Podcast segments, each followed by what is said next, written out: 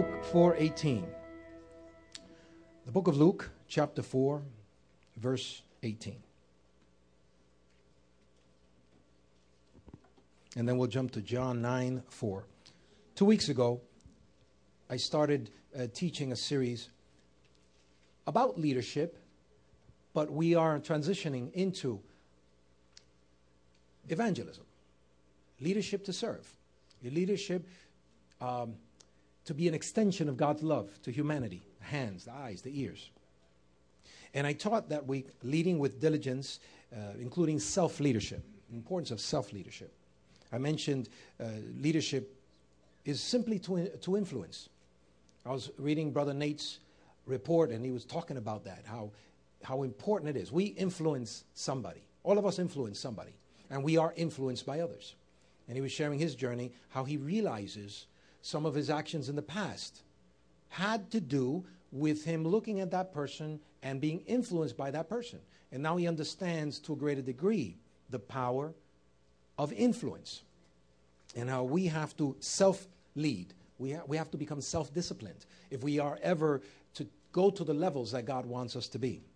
So the word of the Lord in Luke 4:18 says, "The spirit of the Lord is upon me because he has anointed me to preach the gospel to the poor." Notice Jesus said that the Father anointed him to preach. But what happens if he never would have got out of the inn?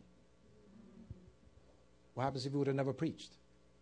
What happens if he would have never trained? I mean, from age 12, he already knew his calling. He already knew what he had to do. And father and mother were looking at him for three days. They found him in the church. And, and, and they asked him, Jesus, what's the matter with you? Why? You, you disappeared on us. Says, Mother, don't you understand? I have to be about my father's business. So he was already training himself, just submitting himself to the process. So it is our responsibility to pick up the Bible, to learn, to, to, to go to theology school, to Bible school, uh, go to the small groups, develop a hunger for that which you're called to do. And not only that, it, it won't help you just to be a good witness, but it'll help you in business. Because this is the best business book that ever existed. Most all of these self help gurus actually get their principles from the scripture. They just take Bible away and they use the principles, which I think is a travesty because people should know where they're getting the greatest philosophy of all. And then he said, I'm, I'm, anointed. He has sent me to heal the brokenhearted, to proclaim liberty to the captives, recovery of sight to the blind. How would he be able to heal the brokenhearted if he himself wasn't healed of a broken heart? How in the world would he have been able to set the captive free if he himself wasn't free? How would he ever, ever able to uh, bring restoration of sight to the blind if he himself was, wasn't seen clearly? He had to see clearly. He had to see the will of the Lord. He had to see the purposes of God. And he says, to set at liberty those who are oppressed, to proclaim the acceptable year of the Lord. Amen. Then John 9 4, John chapter 9, verse 4, says, I must work the works of him who sent me while it is yet day. The night is coming when no man can work. Day is not just what we see out there now, day also is symbolic of light, which is symbolic of revelation. Night and darkness in Scripture, when it talks about it, you'll notice it's symbolic of not being able to see clearly or not being able to understand the truth. So Jesus said, while we have yet opportunity, that's another um, example of light, is opportunity. We have an opportunity. So while, is, while we have yet an opportunity, let us work. So say to your neighbor, while it is yet op- while we yet have an opportunity, let us work. Amen. You may be seated. Holy Father, I pray that your anointing would reveal itself in the manifestation of the teacher and the preacher, that we might be able to hear. And I also pray that your anointing would open up the eyes of our understanding, our ears, Lord, that we might hear what you are sharing with us and what you are teaching us. And grab uh, and uh, uh, Lord, allow us the privilege to be able to grab that which you are sharing with us, that it might become personal revelation to us, that we might be able to incarnate it in our own lives. We, we do give you all the glory, the honor, and the praise. In the name of the Lord Jesus Christ. Amen. When we look at the life and the ministry of Jesus, it's interesting because for the most part, he only ministered to 12 guys. I mean, he healed the sick. He went around every once in a while, he ministered to the 500. One time he sent out the 70, maybe once or twice. But in reality, he spent most of his time with 12 guys, mentoring them, pouring his life into them. Today, we view of ministry and success in ministry how big the church is, how influential. Are you on TV? Are you on radio? And, you know, I, I got into that a bit. Uh, developed a nice network with friends of mine who have TV programs, radio programs. And we uh, also were on radio for a couple of years. It was a, a great blessing. But you know what I didn't see? The flip side, which is some of these guys, they have so many bills, they have a lot of stress on them. The TV programs that some of my friends had, 25,000 a month. And that's the small TV programs. There were some that had 100,000 a month. So the, hence they had to raise all this money just to be on TV. And I found that really it, it, gives you a notoriety or the speaker a notoriety, but really uh, many times it doesn't help the church much.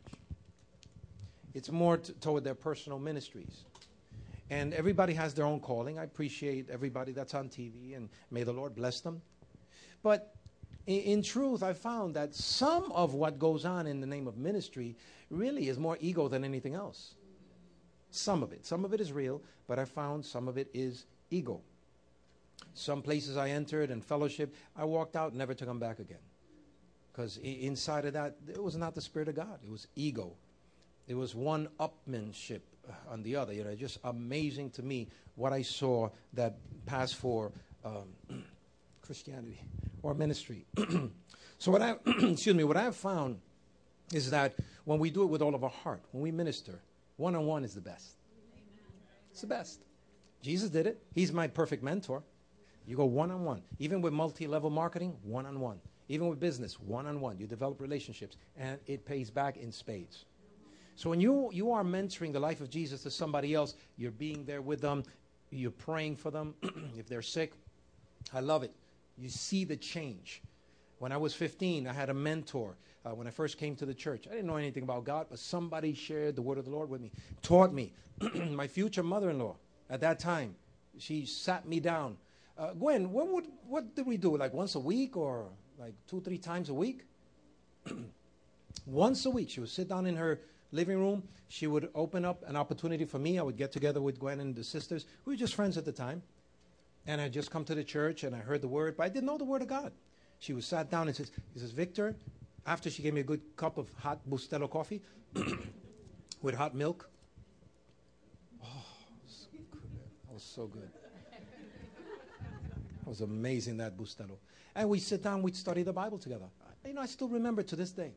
Years later, I'm still appreciative of those first steps, of those who mentored me in my early days. But now it's our turn. Now it's your turn. Amen. Praise God. So, self leadership is the highest form of leadership. We, we've learned that. But today, I'm going to go a little further, and I think I have to be abbreviated because, um, I mean, God wanted to minister to us. So, I want to put a video a moment so that you could. Uh, you could see the angle that I'm going to take this week because uh, there's something you need to know. And, and God loves you, but He's going to work on us because He's got to knit us together because our greatest days will be when we finally understand the power of more than one, the power of us laboring together. Amen? Let's put the video.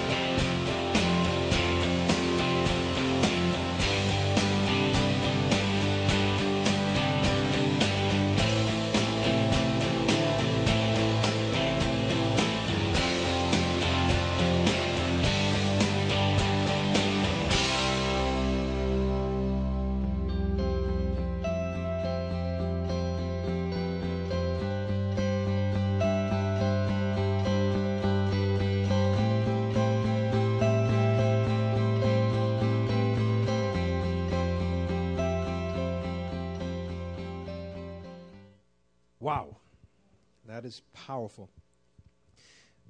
So when I see that, I realize there is power in unity. There's I'm at, all of you are crying. I love it. So I was I was, I was not the only one. Like, Christ in us.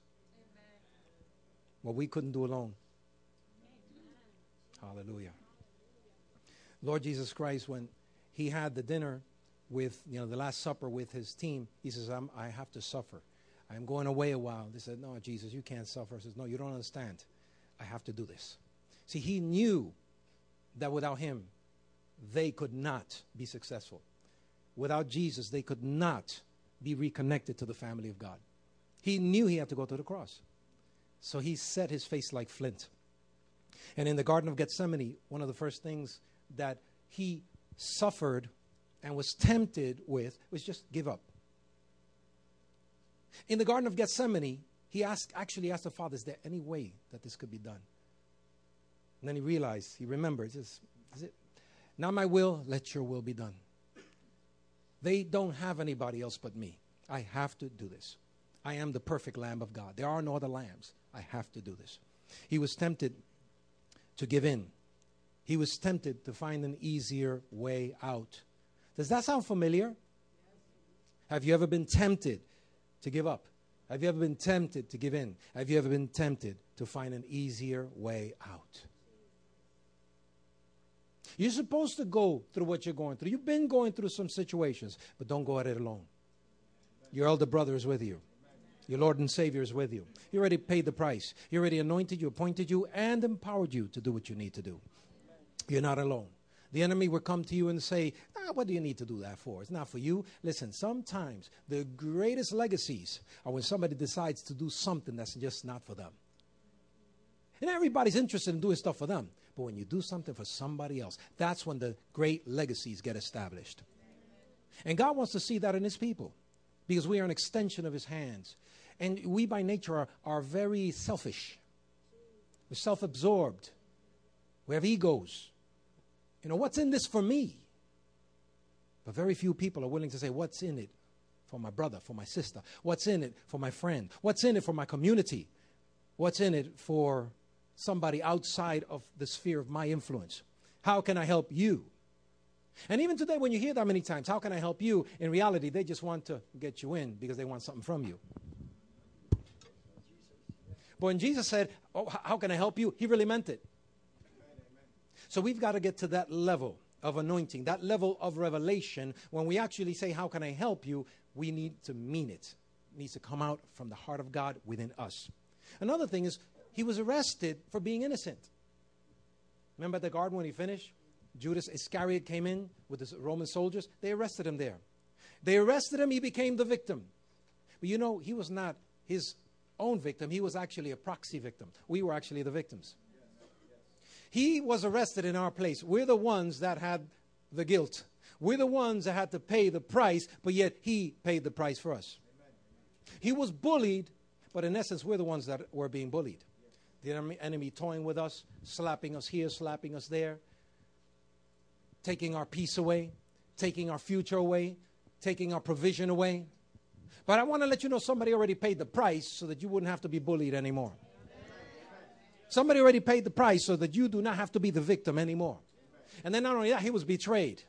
Now, I know that we are very, very, very, um, how can I say, sensitized to what betrayal is because we all experience betrayal and disappointment in our lives. Every single one of us. This room is filled with people that have experienced betrayal and disappointment. We are acquainted with it, we understand it. But Jesus carried that so that we don't have to carry it anymore. Yes, somebody might try to bully you, but you don't have to receive it anymore. You don't have to stand anymore. It says, You don't understand. I am a child of the king. You can't bully me anymore. I am a child of the king. I'm not going to feel bad because you don't like me. You don't like me too bad. Tough. It's your loss. I'm a child of the king. I have worth. I have value. I'm special to Almighty God. What could you do to me that will make me not feel special anymore? The King of Kings loves me. Hallelujah. And many of our kids are suffering in school today. That, that's become an issue on a national level. This issue about bullying. It's always existed, But from time to time, it comes up on a national level and it's being discussed. The problem with it is we can't get rid of bullies. You can't legislate bullies out of the class because bully has to do with a hard issue. It has to do with selfishness. I don't know why, but many times kids are just cruel to each other. But it comes from, that Adamic nature, that fallen nature.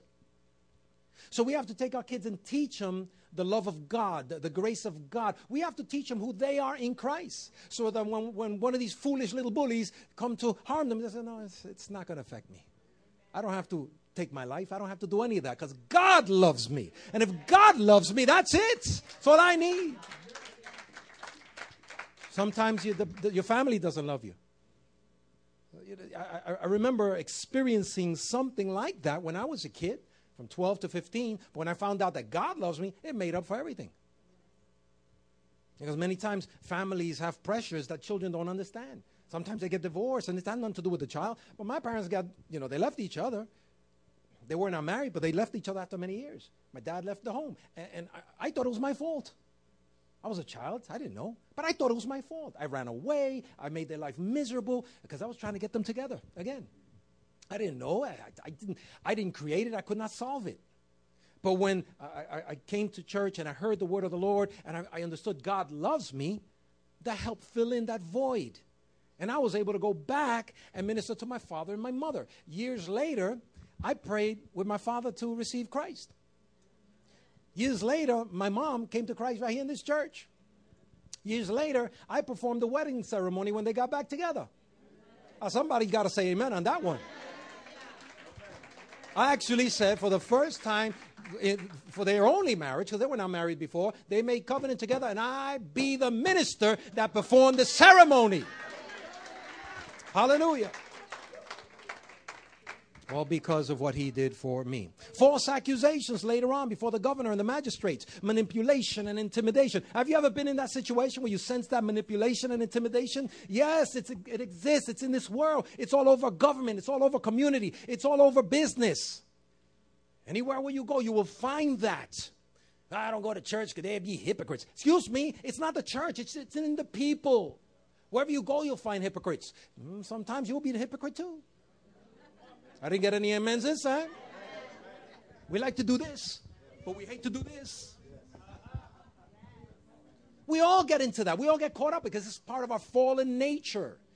But God delivers us from it, and Jesus went through it. And on the cross, He nailed that to the cross, so it wouldn't, so that it won't overtake us anymore. So if I sense that spirit of intimidation and manipulation, I'm already going, okay, Holy Spirit, I thank you for wisdom to be able to deal with this. Have you ever, you know, have you ever had a coworker try to get you fired just because they don't like you? Have you ever had friends or family members try to do you harm just because they don't like you? Just because they don't like because you're going somewhere, you're, you're, you're, you're suddenly being promoted, you're suddenly going to a higher place, and then suddenly you start hearing things about yourself that are not true? Look, look at the elections right now. How they're, I mean, there, there's so much character assassination going on. I, am amazed at how horrible and, and heinous and vile every single candidate is. I don't think it's possible to be that heinous. But yet, you know, these ads, oh, yeah, you want to put this guy? Look what he did. Blah, blah, blah, it's gossip at the highest levels. Amazing to me. But that's what we deal with. But that, that's what Jesus overcame and he overcame it for you and for me. What about the fact that he was punched? He was smacked in the face, punched in the face. They pulled his beard off. He was bullied. They tried to obliterate his image. The Bible says that you could not even recognize him at one point. Could not recognize who he was. But yet, when he rose again, everybody was able to recognize him, right? Hallelujah. When he comes back, the second time, everybody will recognize who he is. But he took that for us because the enemy wants to make you unrecognizable. The enemy wants to strip you of your dignity. The enemy wants to strip you of your authority. He wants to strip you from your nature. But I set notice today to each and every one of you. Your nature cannot be smudged. It can't be expunged because what God has created, the enemy cannot destroy any longer. Because when Jesus went on the cross, he defeated death, hell, and the grave. He defeated that spirit that would try to destroy you. Amen. The destroyer cannot destroy you. In the Old Testament, God told Moses, tell the people to put blood on the lintels and the doorposts. So when the death angel comes, the destroyer comes, when he sees the blood, he'll pass over. That's where we get that word, Passover. And it didn't make a difference who was in there, whether it was the, the Jewish or the Egyptians. Anybody was in the house that had the blood, they were covered. The death angel would come, and his goal was to kill. His goal was to kill. But when he saw the blood, he had to back off. Because he could not enter because of the blood. He could not destroy because of the blood. The enemy would want to destroy you, but because of the blood, he can't touch you. But because of the blood, he has to move away from you. He will want to come and manipulate you. But because of the blood, he has to respect the boundary that God has established. And God said, You're my child. You can't touch him. You can't touch him. Hallelujah. Because of the blood, I am victorious. Because of the blood, I have authority. Because of the blood, my purpose will be fulfilled. I can do all things through Christ because of his love, because of that sacrifice. But it didn't stop there. Crown of thorns. They put the crown of thorns, one of the most painful things a human being can undergo. It's a very sensitive part of the body. If you get spiked here, it hurts more than in other parts of the body. But they stuffed that. They, they, they, they pushed it onto his forehead and onto his head. And history says that it was so hard that it actually embedded itself into the actual cranium. Because these thorns are very spiky and they're strong. Because they use a special tree. What is here? Is it not your mind? Is, is it not thoughts? He overcame that crown of thorns that he suffered, now gives us deliverance in the mind. Deliverance of our thoughts. You know, those terrible thoughts. Those thoughts that say you're nothing. Those thoughts that say you're never going to amount to anything. Those thoughts that say, you know, what's, what's the use? You've overcome it. Jesus overcame even the battle of the mind for you. Say to your neighbor, he destroyed that also. So now, so now when you think, go ahead. So now when you think, you can think victorious thoughts. Amen. See, my thoughts, they come and go, they come and go, and many times we just let them roll. We, we let them roll, man. But I know a thought that comes from God and a thought that does not come from Him. When it comes against the nature that He made me in, I go, oh, that's not God's thought. Out of here. I already overcame that. I don't need to deal with that anymore. And I find that many of us, we just let that happen. You know, the thoughts roll. Yeah, that's right. Why did he say that about me? Yeah, that's right. Why did he? Well, what's, what's going on here? You know, we just let that in. And we don't even know that the old nature is trying to grab a hold again because the enemy don't want, doesn't want us to push forward in our destiny. We need to control that because we have the authority to because he already gave us the overcoming power to do so. Hallelujah. Amen. And the 39 lashes on his back, by his stripes, we were healed. Amen. One doctor, he made a report. He says there are 39 major illnesses in the world, and then you have a whole bunch of subsidiary type of illnesses, smaller illnesses that come from these root illnesses. It's amazing. There was 39 stripes. The Bible says, by his stripes we were healed.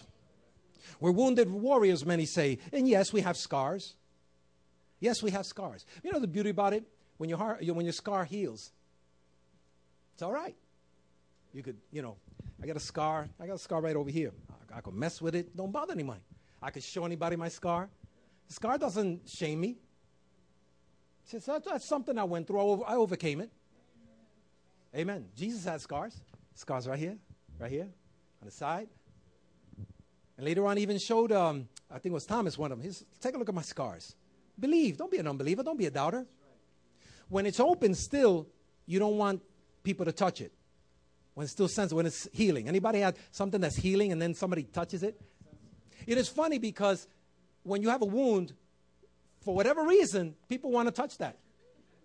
They want to bump into you or uh, or something happens, uh, uh, you know, a can falls, a can fall right on the wound. It's amazing. Still sensitive. And somebody told me uh, a while ago, while you're still going through it, don't be saying it to everybody. You're still sensitive in that area. Don't, don't, don't, don't focus on that. Let it heal.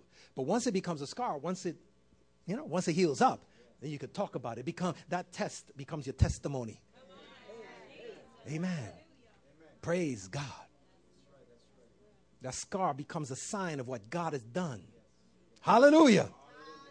By his stripes we were healed. Now, interesting because there are some healings that are mental, emotional, not just physical. And boy, is the body of Christ hurt, wounded, mentally, emotionally. Some of the scars are bigger on the inside than they are on the outside. Well, there's power for that today. If you've got a wound on the inside, there's power for you today. If there's somebody does something wrong to you, there's power for healing today. Yeah, but he didn't say sorry. You know, some some jokers are not gonna ever say sorry. So you need to heal up all by yourself. You gotta you gotta heal up without the sorry and keep on moving. Sometimes you gotta tell people, okay, bye, you're my past, I'm healing and I'm moving forward in the name of the Lord, because God healed me.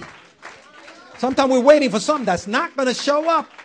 But you need to be confident and comforted in the fact that already God paid the price.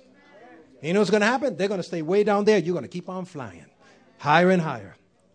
Glory to God. Then he was nailed to the cross, nailed on his hands, nailed on his feet. You know, the hands are symbolic of the things you do in life. Your feet are symbolic of your journey. Interesting, he was nailed in these areas, the areas uh, that symbolize that which we do, that's which we produce. The enemy would want to keep us down and hinder us from producing the works of God, producing those businesses that are going to serve community, those, those uh, um, ministries that are going to help people, the children, uh, our, our, our, brothers, our sisters in our cities, some going around the world, uh, some doing it in English, other people doing it in Spanish. But make no mistake about it, your ministry is vital and is very important. And on the cross, that sin of failure was boom put on the cross. And I'm not talking about failure that we, we all fail, but when we give up and we say, I can't do it, that's a sin, not to um, God in the sense that, you know, like adultery or, or whatever it may be, but it's a sin of not releasing the gift that you had on earth. Because Jesus was angry with the one that hid his talent. He said, You wicked and lazy servant. So there is a type of sin of having a great gift, but not wanting to give it to anybody else. But sometimes it's not that you're just selfish, you don't want to give it, it's that you've been beat up. It's that before they rejected your gift. Is, is the enemy created a scenario where you think you're not worth it. But I want to let you to know today you are worth it. You are needed. And Jesus died on the cross, not, not only that you be saved, but that also you can be all that you're called to be in life and to leave that legacy that you've been called to leave. Come on, somebody. Hallelujah. And because I want to be brief, I'm going to quickly show you one more video. And let the video, second video, minister to you. Uh, you guys have some nail, um, some uh, tears left, right? Okay, good, good, because you might need some more tears. Ephesians 2:10 says that we are God's workmanship, his masterpiece. I don't know about you, but when I get up in the morning and look in the mirror, I don't really see a a masterpiece, you know? I mean, maybe a Picasso. It's like, but I want to be his masterpiece. I want to be everything he created me to be. And so I go to him in prayer and I say, Dear Heavenly Father, do whatever it takes to mold me into the image of your Son. Make me your masterpiece. In Jesus' name I pray. Amen. Hi. Whoa. Who are you? I'm God. You said the prayer, so here I am. You're not God. No, I am. You said the prayer. That's how it works. Okay, okay. If you're God, then uh, make it snow in here. You know what? I really don't want to make it snow in here because it'd get kind of yucky. Yeah, you're not God. Why do you say that? God wouldn't say yucky. I do. It's a Greek word. Oh. oh okay, okay. Um, if you're God, what does Lamentations 15:9 say? Lamentations is only five chapters. It's a very short book. Oh. Why was it so short? I was tired of lamenting. Oh. Okay, okay. If you're God, who's going to win the World Series this year? I'm really not into playing games. Why are you so much into playing games? You are God. What gave it away? You answered my question with a question. I did?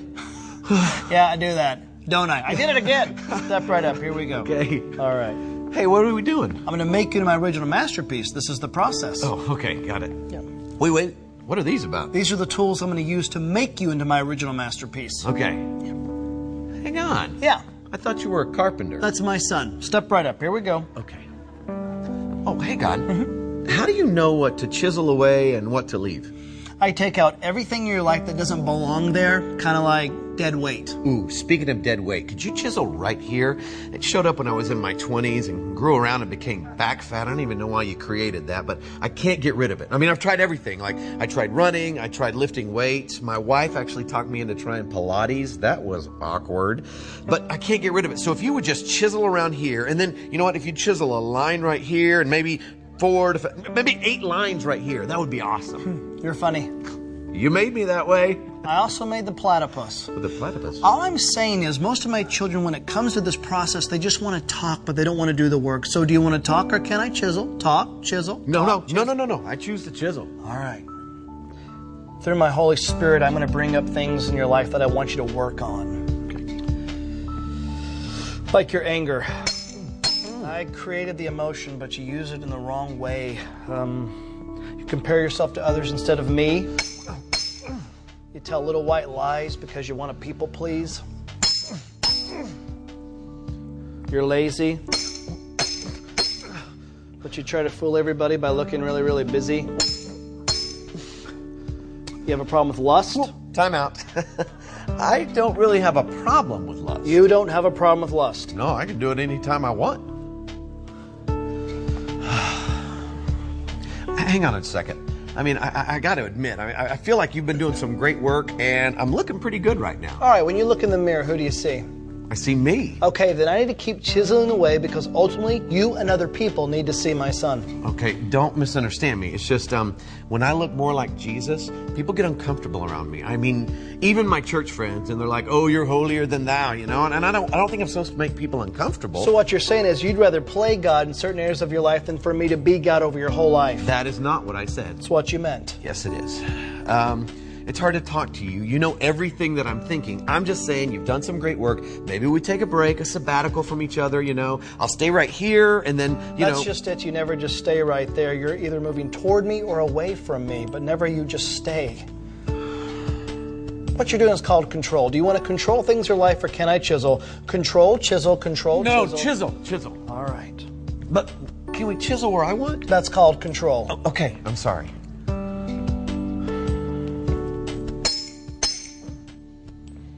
This right here, this secret sin that you keep running to whenever you're hurting, angry, lonely, tired, that you think you're fooling everybody, but it's making you a whitewashed tomb.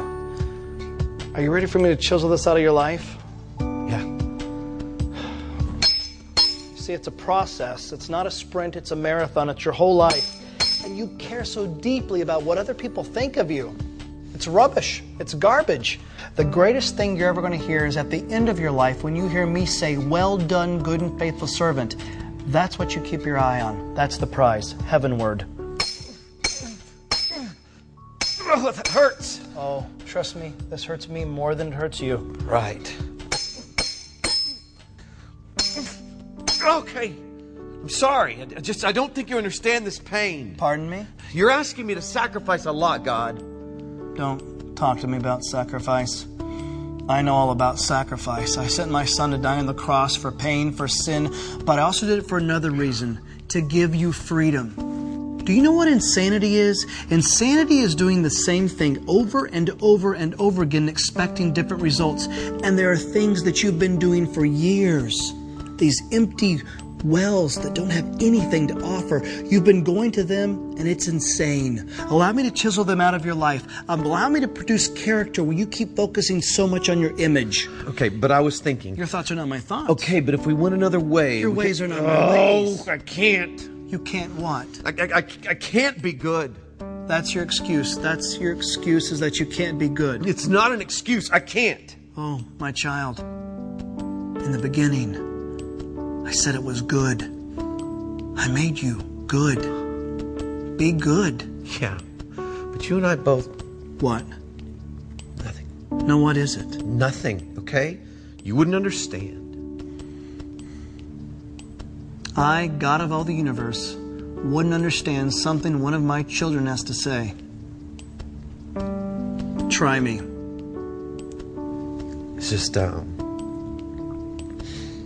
I let you down so many times, God. No, my child. You were never holding me up. I hold you up with my victorious, righteous right hand, never the other way around. In this relationship, I hold you up.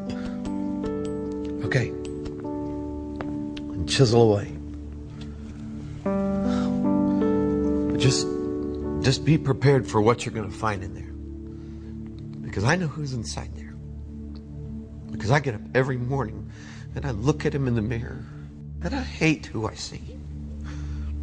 Because deep inside there, this this this little kid who gets up every morning and dresses like an adult. And I go out and I, and I try to do what I'm supposed to do, but I can't, okay? I can't be who everybody else expects me to be. God, I can't even be who I want to be, much less who you created me to be. And so inside is this scared, stupid little kid. But you chisel away. Just be prepared. You have listened to so many voices for far too long that were not from me. And you have totally bought into the lie, haven't you? You think you're junk, don't you? When you lay your head down at night after you've done the dance to get the hug, you think you're junk. Listen to me. I don't take time to make junk.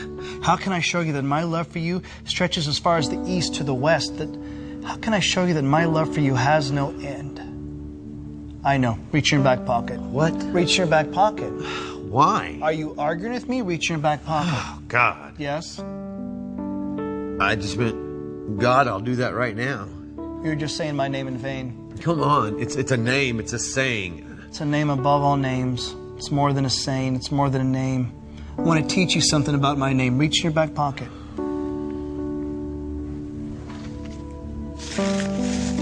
Oh, my God. You know what that is? Yeah, it's a uh, it's a note. I, I wrote it when I was in college. How did you get this? Hello. Oh yeah. Go ahead, read it.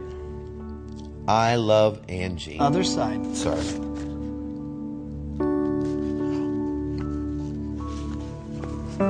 Dear God,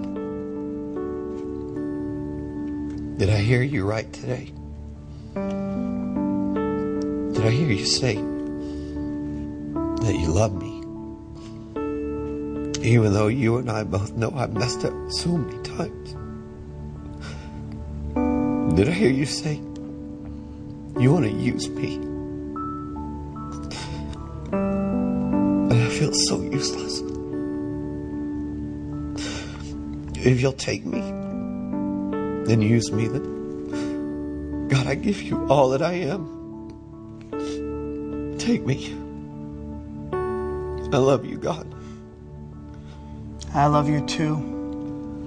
And I love you too much just to leave you where you're at.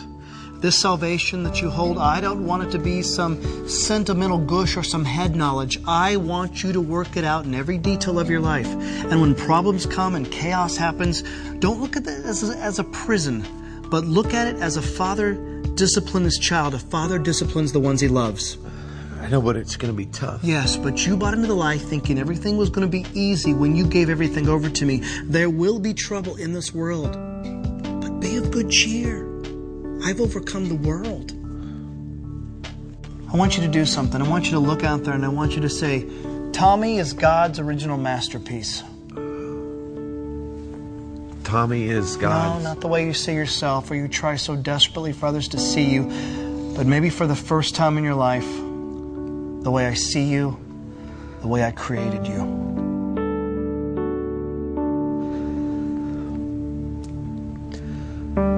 Tommy is God's original masterpiece. Yes, you are.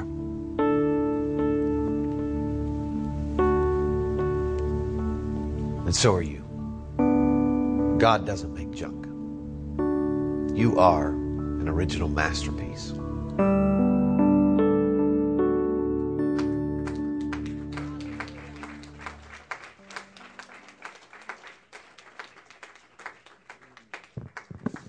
Hallelujah.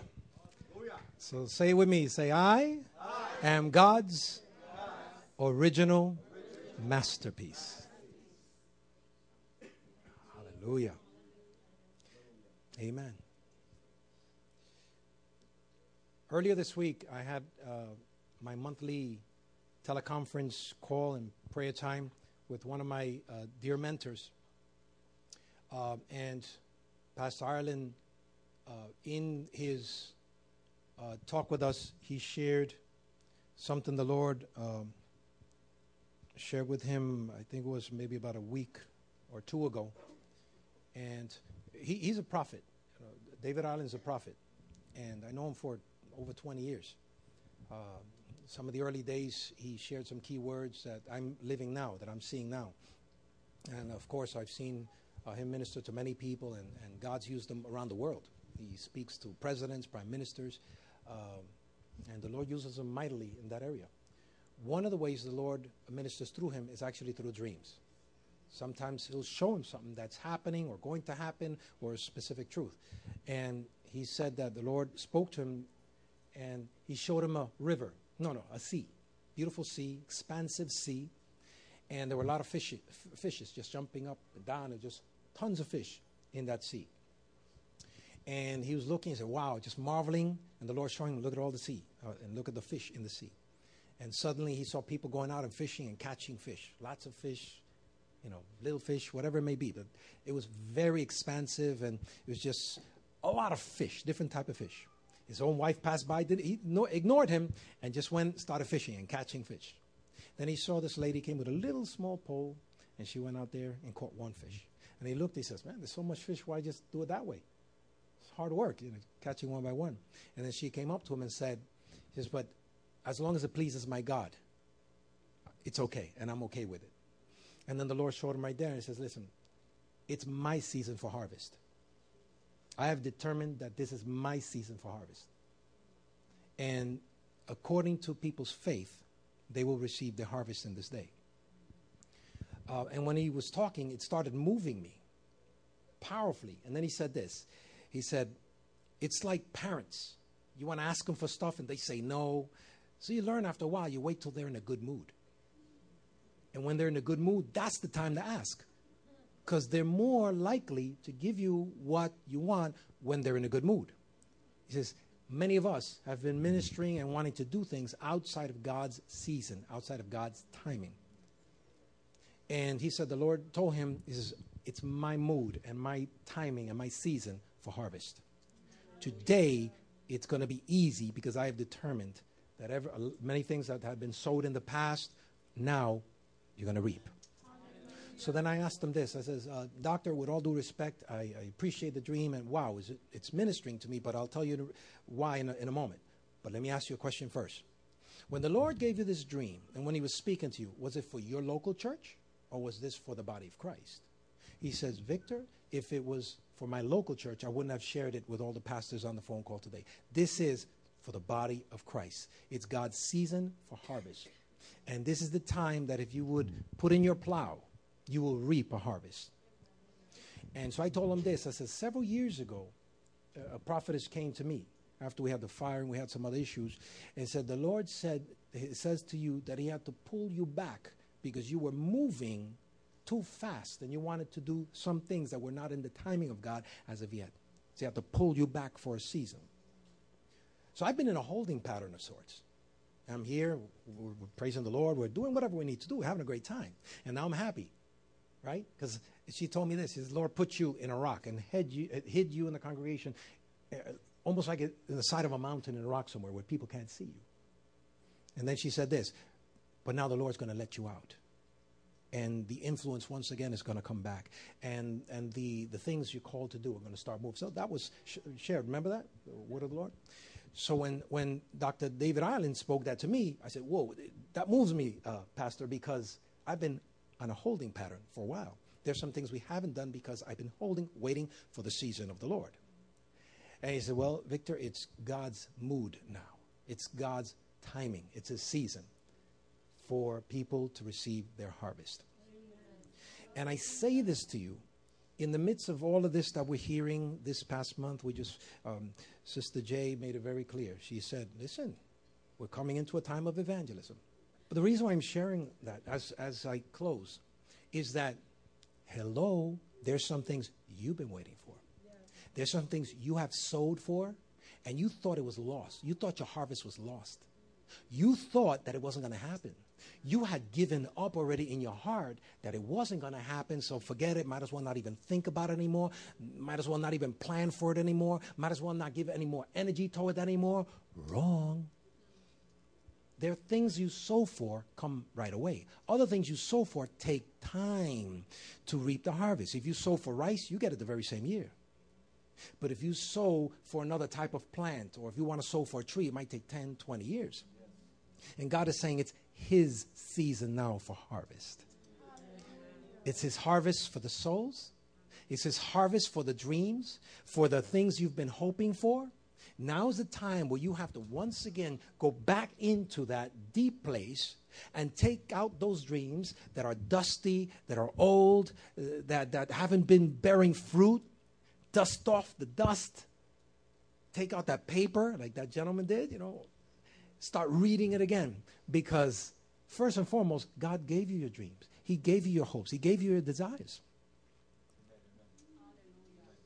But there was a season you had to go through. There were some battles you had to overcome. There's some issues you had to deal with. But now God says, Get ready because I'm about ready to give you a harvest.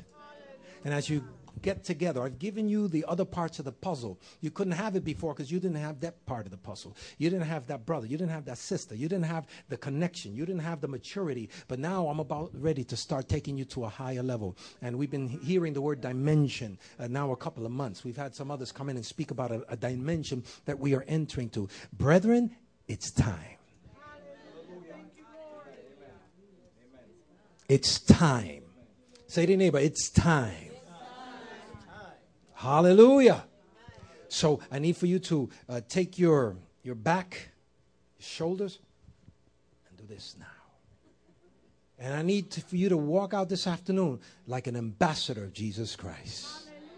I need for you to walk out as a successful man, a successful woman who knows where they stand, who knows who they are, who knows what they're called to do, and you go out there and conquer in the name of the Lord no longer to be hindered, no longer to get into places where you just feel like giving up, no strength. No, go out with the strength of the Lord. Go out with the grace of God. Go out with the favor of God. Go out, re- go out like like uh, Joshua and Caleb. That after all those years of waiting, God says, "Now it's time to take your mountain." And what did 85 year old Caleb say to Joshua? Give me my mountain. I've waited all these years. I'm not going to wait another day. Give me my mountain because it's time for me to get my inheritance. Hallelujah. There's some mountains you need to conquer. There's some things you need to just obliterate. Hallelujah. Some confessions you need, need to make, some declarations you need to make. There's some people you need to pray for. There's some promotions you need to enter into. There's some businesses you need to open. You need to give God some glory this month. You need to give God some glory this year. Hallelujah. You need to benefit some people because you are somebody's answer. You are somebody's deliverer. You are somebody's mentor. Somebody's looking to you.